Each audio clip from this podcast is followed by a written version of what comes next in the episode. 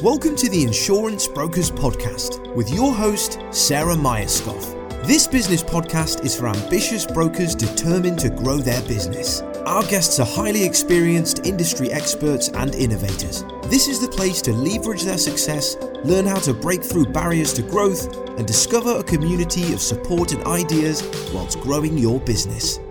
Welcome to this episode of the Insurance Brokers Podcast. Today's episode is a slightly different episode in that we are talking to cybersecurity expert Brad Fraser. Brad is the CEO of InfoProtect, and he's talking to us about cyber risks and how you can explain them to your clients. Good morning, Brad. Thank you so much for joining us on uh, today's episode. Today, we're um, talking about cyber, cyber insurance, cyber security, everything cyber. And I'd love for you to give us an overview of who you are and, and, and what part you play in the world of cyber. Great. Good morning, Sarah. Thanks for the invite. Yeah, um, I look after a company called InfoProtect. We're situated in the UK and, and in South Africa. We've had about nine years' experience in the IT industry, uh, looking after large corporates um, and, and obviously SMEs and the like. Our main focus is around cybersecurity, as, as the name obviously grabs you when, when we say it.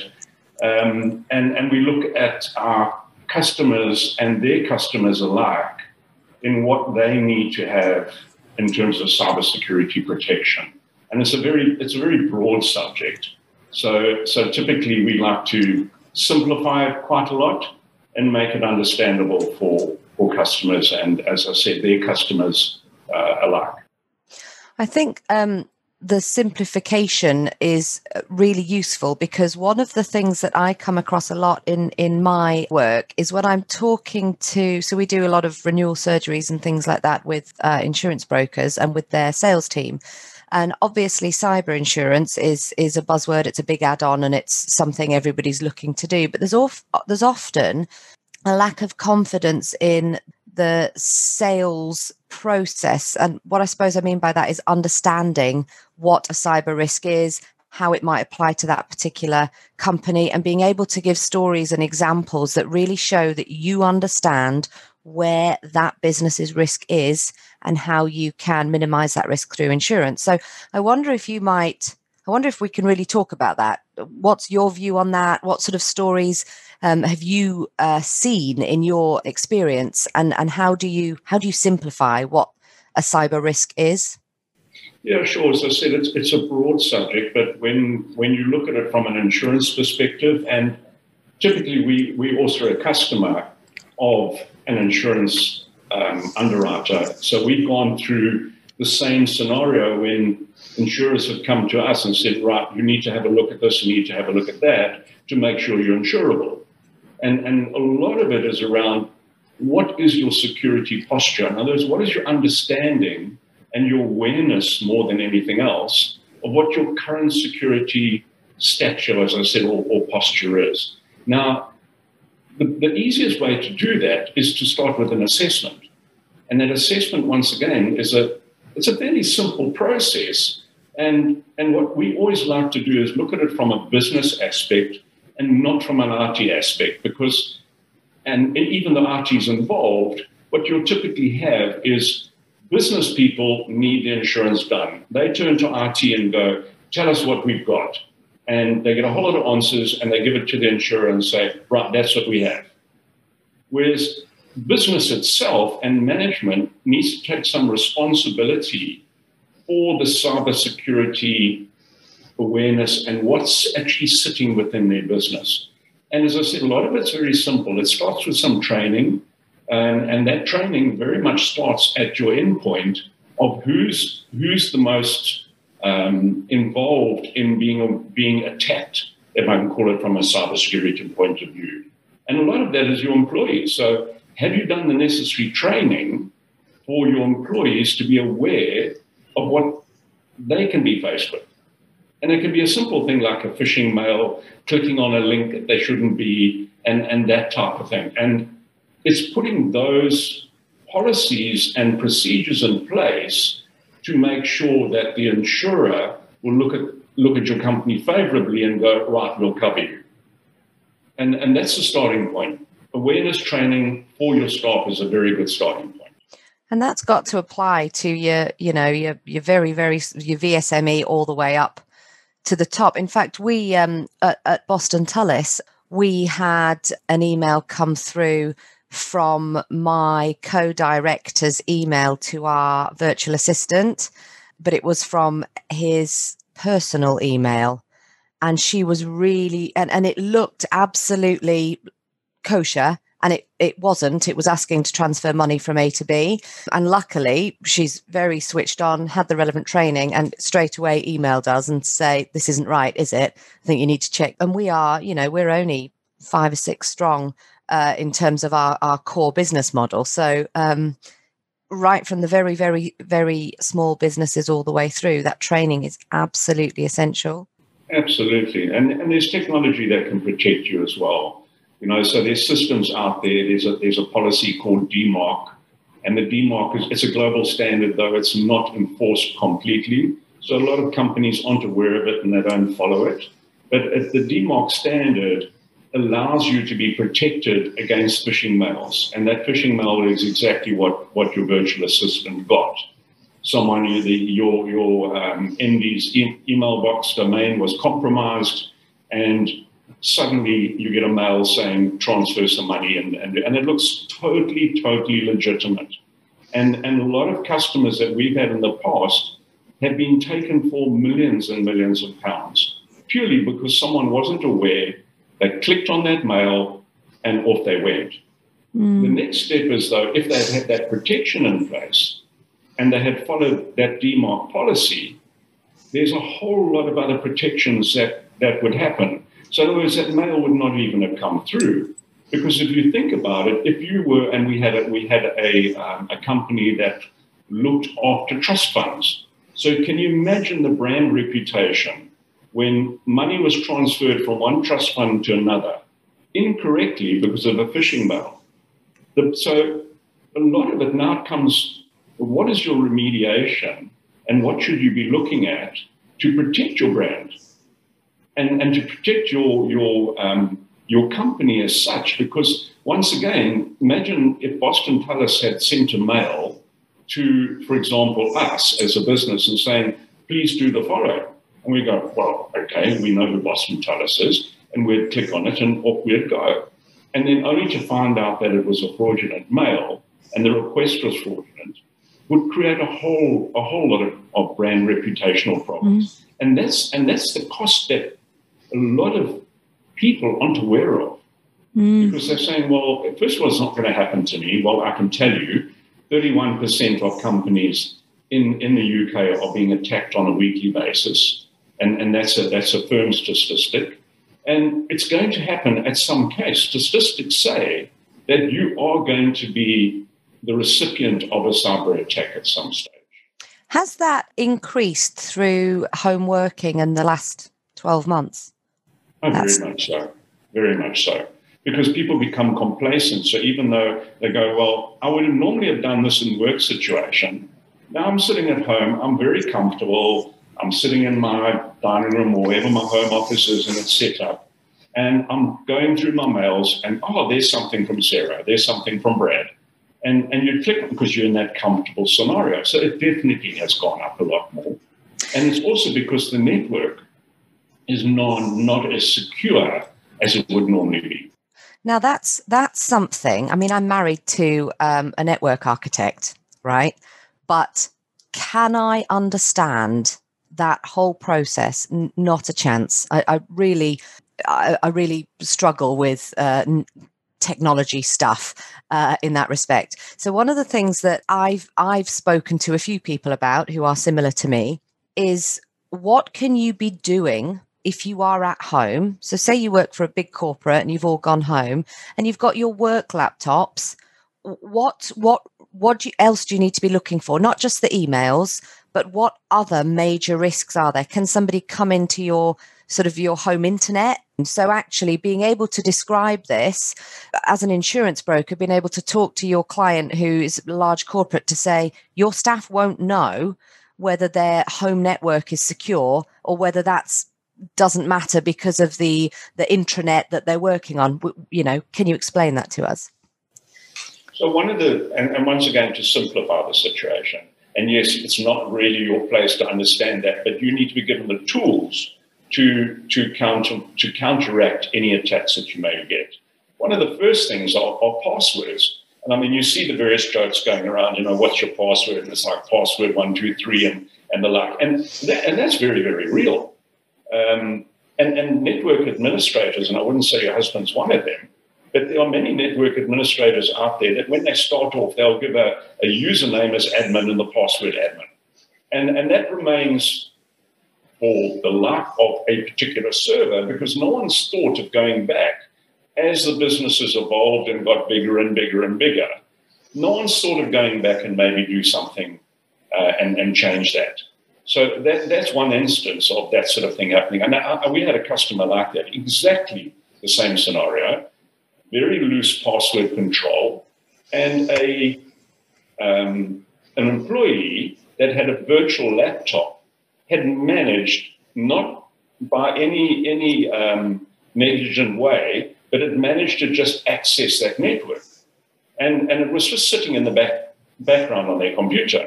And they went to a, to, a, to a client, and their clients invested some large sums of money with them.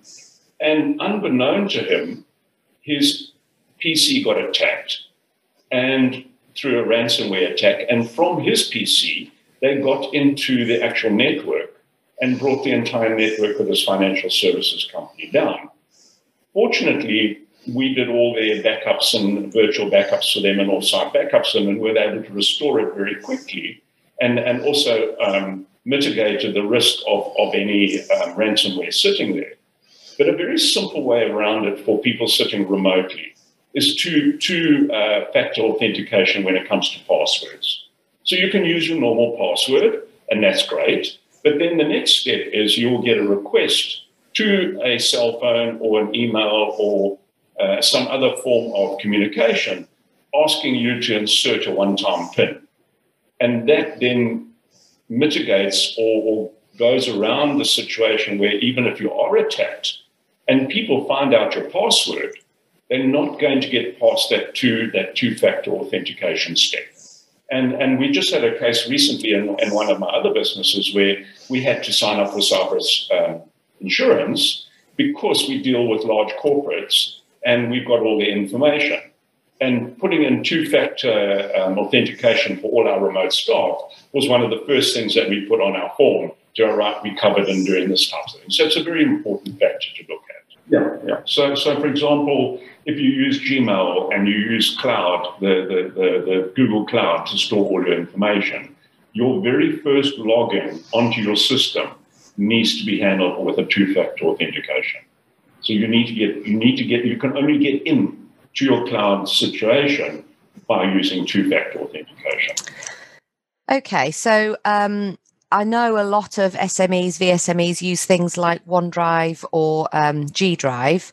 So when you're sharing a folder within G Drive with, for example, a client, is is that something that requires should can you share it with them and rec- give them a password and tell them to, that they need a password to get in that will use two-factor authentication on that as well all right so this is so we should be talking to your client about when discussing cyber first is the type of risks that are there how you can mitigate are with training, with password protect, two factor authentication, particularly in homework, homeworking. What other sort of major uh, things can you think of that might be of use when you are talking about cyber risk to your client? Sort of things to talk about.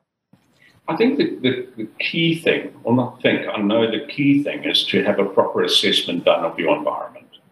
Now, that can be done by your internal IT staff, but you'll typically find IT staff and, and in an SME, and even going up to a large SME, if I can call it that, your IT staff are typically generalists. So they'll know all about networking, they'll know all about your, your endpoints and actually doing your, your desktop and, and all the likes of that, and possibly even backing up your data um, and, and what to do with cloud and, and so on. But there's going to be very few general IT people that are cyber aware to the finite detail that they need to be. And sometimes it's just one little thing that may trip you up. So we always recommend, and I say if you're a large company and you've got all your security layers and all that type of thing, you still need some other tools. You still need some education.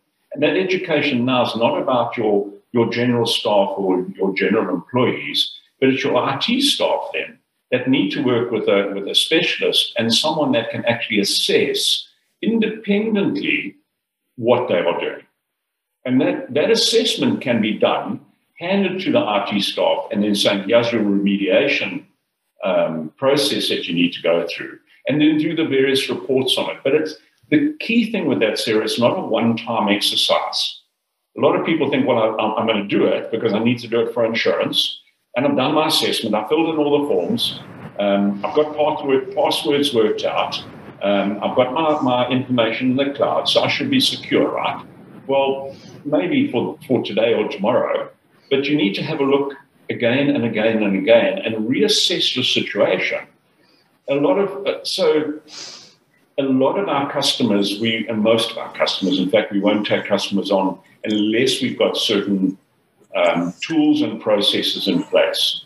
And you may have heard of, of, this term, but patch management is a is a very big thing. So you, you'll have the you've got the advantage of you must have heard your husband speak about it. But a lot of people don't know what patch management is because they think, well, I've got Microsoft and I've got Microsoft Cloud or I've got G Cloud, I've got these various things, and they're doing everything they need to do for me, right? Well, wrong, because they may be storing your information in that cloud, but they're certainly not promising you that your, your information is secure.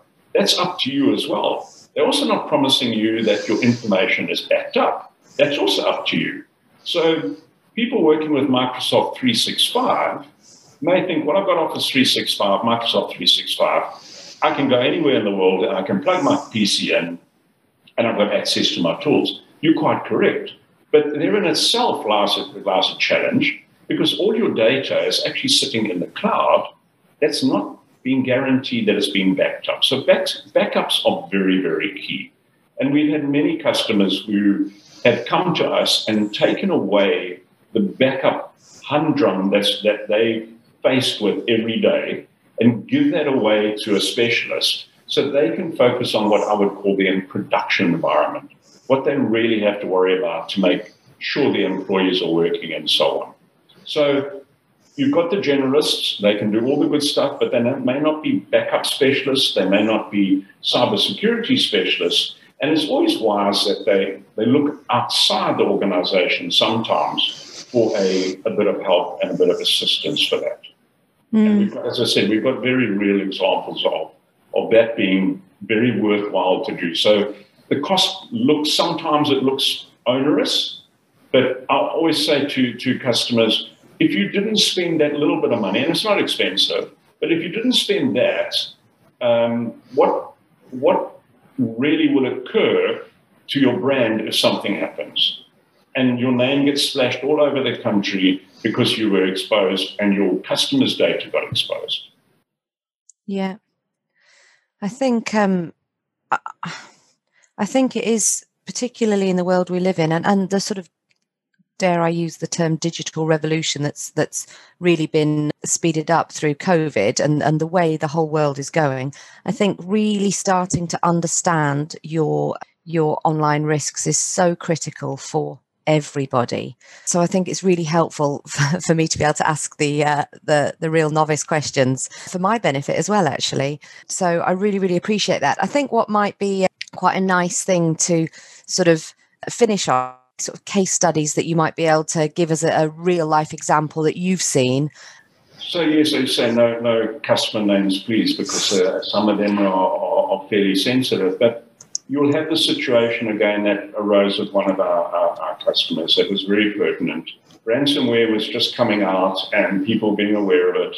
And your typical scenario arose well, have you got your antivirus installed? Yes, you have. Is it a reputable antivirus? And it's not something you've just downloaded for free. Because trust me, the free versions may look like they work, and then there's a whole lot of risks that they don't cover. So it's always worthwhile spending a little bit of money on that.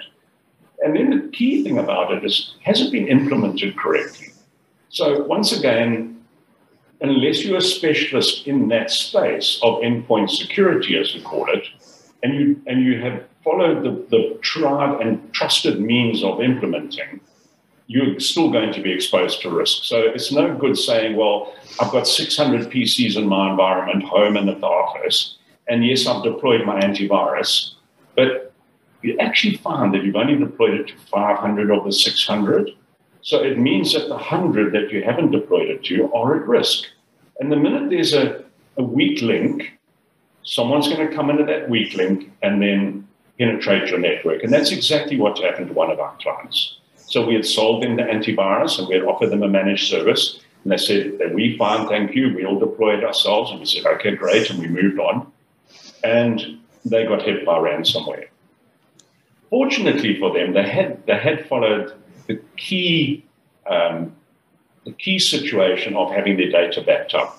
But not only having a data backed up on site, it was backed up off site at our data center, and then it was backed up to tape as well. So, and we keep 30 years of their, of their information because they're a financial services house, and obviously their information is, is critical um, to be able to be recovered at any particular stage. And that was a key thing.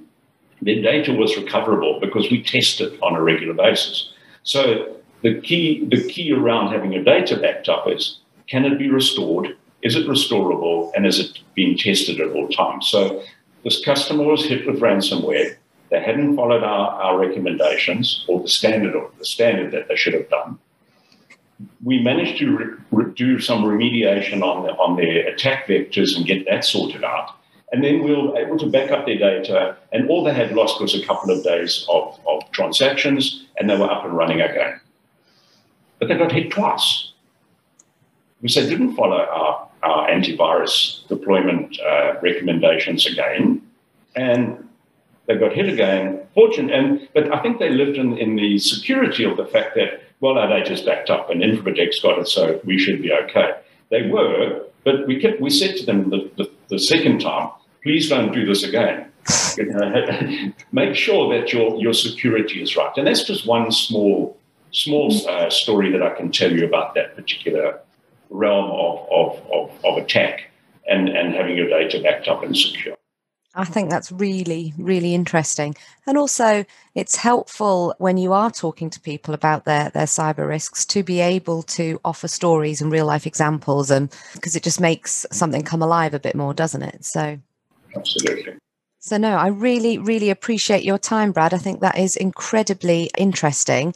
And if you don't mind, what I might do is put your details in the show notes because if there are any brokers maybe that that want to talk to you about I don't know whether this even happens in your world, but a partnership or you know that kind of thing for any of their clients to be able to have an assessment or something like that, then I think that would be really really useful. So if you're happy, I will do that.